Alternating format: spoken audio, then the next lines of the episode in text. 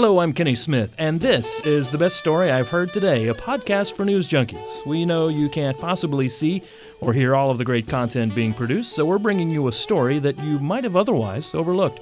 Our guests each day tell us about the best story they've found today, and today we're pleased to welcome back to the program Joe Coleman, who is a professor of journalism at Indiana University. Joe, thanks for joining us again today. Hi, Kenny. Thanks for inviting me. Tell us about the story you found and tell us why the rest of us should read it as well. I saw this story in the New York Times a few days ago about bricklayers and bricklaying robots.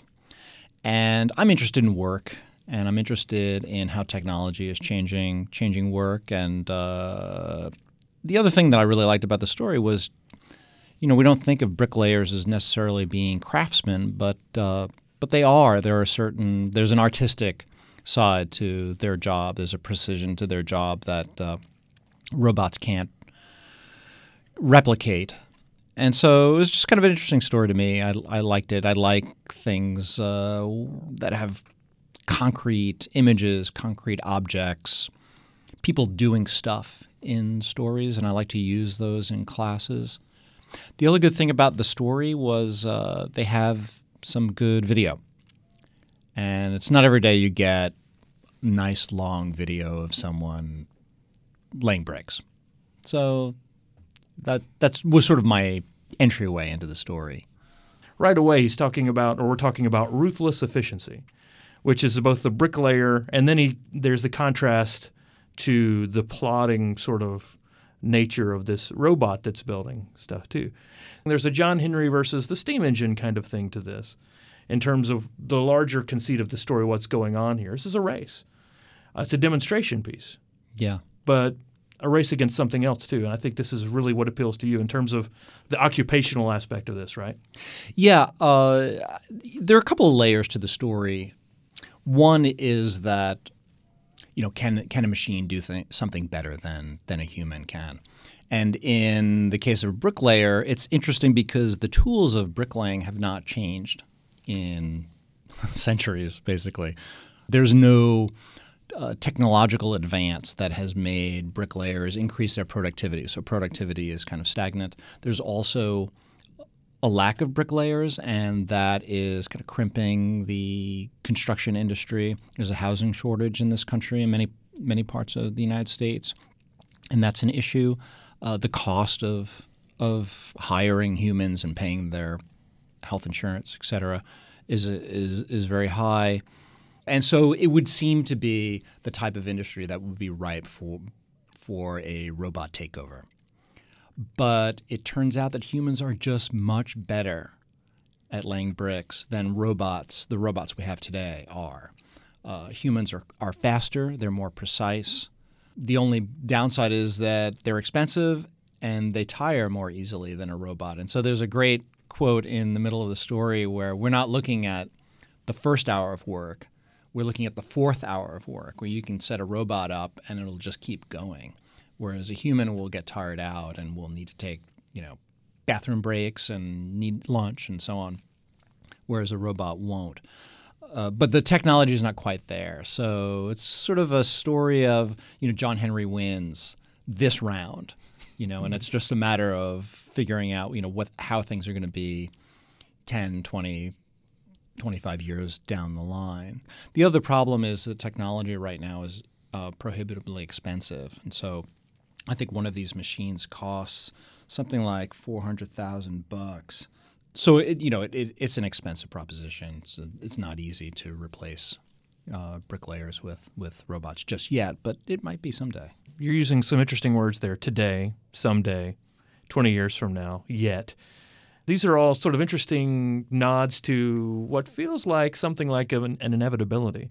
I wonder, do you see a, a position before we give all of this up to Skynet and the robots? Is there an overlap? Yeah, it it could be. I mean, you see that in uh, in a lot of industries where humans are doing some things and robots are doing other things. They're sort of working together. It's building cars now. Right, exactly, exactly. I once wrote uh, – I once did some research about a group of artisans in Japan that actually make the nose cones of the bullet trains, which go, you know, two hundred miles an hour. But they made them with – by hand with hammers, which hmm. was really interesting that – using that hammer, they were able to make something just as aerodynamic as a computer would, or a, you know, some sort of automated system would, at much less cost and more to scale, because you don't need that many copies of a nose cone. You need ten of them or something like that for a particular model. And so it doesn't make sense to build a whole machine just to make that one nose cone if you're only going to make a handful of them. It's much easier for the artisans to do it. You're seeing now evidence of, of robotics coming into the marketplace in terms of fast food. I just saw a great video of a California burger chain that was flipping burgers, um, and it, the video promised that the robot gets smarter the more it sees, but it still needs a human to put on the cheese. So that day is coming. There are now projects that are building uh, by three D printer. They're building houses in a fraction of the time, even that the most ruthlessly efficient bricklayer could build. So if I am an aspiring bricklayer, what would your advice, Joe Coleman? You spend a lot of time looking at occupational workforces in, in your various aspects of your work. Should I be a bricklayer, or should I be the guy that works on the robots? And aspire oh, work on the robots. Though I like the the one other thing about this story is that the it focuses on a cont- bricklaying contest, which is sort of a display of the very best of the bricklayers, uh, and they they're pretty amazing. I mean, there was a, pretty much in in one hour, each mason has to lay an average of nine to ten bricks a minute. So these guys are moving really, really fast. With precision. With with precision, yeah. And then they measure all the walls to see, you know, who, who was more precise. And sometimes, you know, it can be determined by less than a quarter of an inch. Why are the robots slow at this point? Robots can do pretty much anything we program them to do if we give them the right hardware and software. How is that working that they're just not as quick as the human can be? It seems like there's a... There are a lot of maybe unconscious judgments that humans are making that the robot is not able to do at a great speed. The human not, element. The human the human element, yeah. Is which that we're all holding on to. Desperately clinging. Des- desperately clinging to If me. It's happening in your, in your industry, you're desperately clinging at least until retirement, pretty much. Is that is that the idea here? Uh, pretty much, yeah. I think so. What does that person, in this case a bricklayer, do if they have spent the years mastering their craft, honing their skill, and they are forty, forty-five, they are a bricklayer? What do you do if all of that goes away at that point in your professional life? What a lot of people sometimes do in that situation is become take on a teaching role uh, in order to sort of prolong their viability as an employee.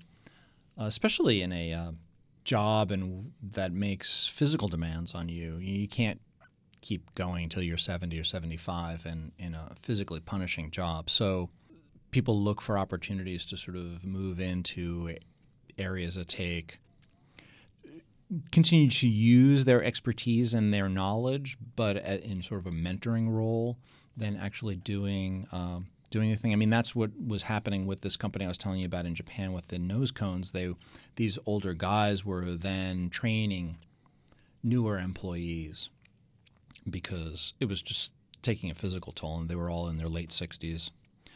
If the bottom is going to fall out of an industry, you want it to happen sooner in your life maybe rather than later. Like if, you know, the bottom is going to fall out of the bricklaying industry, you know, terrific if it happens when you're twenty-five because you've got you're still young, you can mm-hmm. change gears, you can get more education, you get more training, do but something like that. But if you're fifty-five, you're not but going back to school. But if you're fifty-five, man, that is just the worst yeah. because too young to retire, you know, uh, and too um, old to learn and, and, bricklaying and, robotics, and, and too old to get hired. You know, it's mm-hmm. just such a struggle for people in their mid fifties to get hired. Last question. That is not a, a new phenomenon that's been going on in, in modern societies for a couple of generations now mm-hmm. in terms of machines coming in and, and augmenting or replacing careers.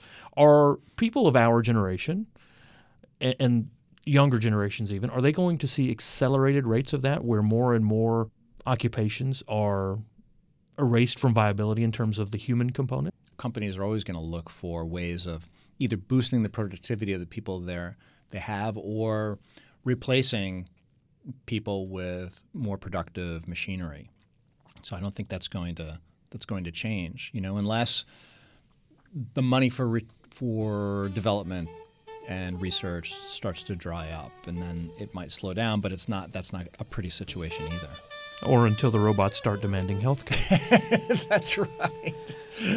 The article we've been uh, discussing is Bricklayers Think They're Safe from Robots. Decide for yourself, and you can find it in the New York Times. We've got links for that story and for Joe Coleman below the audio player. Please do check those out. Joe, thanks again for joining us today. Thank you. This is the best story I've heard today. We hope you've enjoyed the show and that you'll share it with others. Thanks for listening. We look forward to sharing stories with you again very soon. I'm Kenny Smith.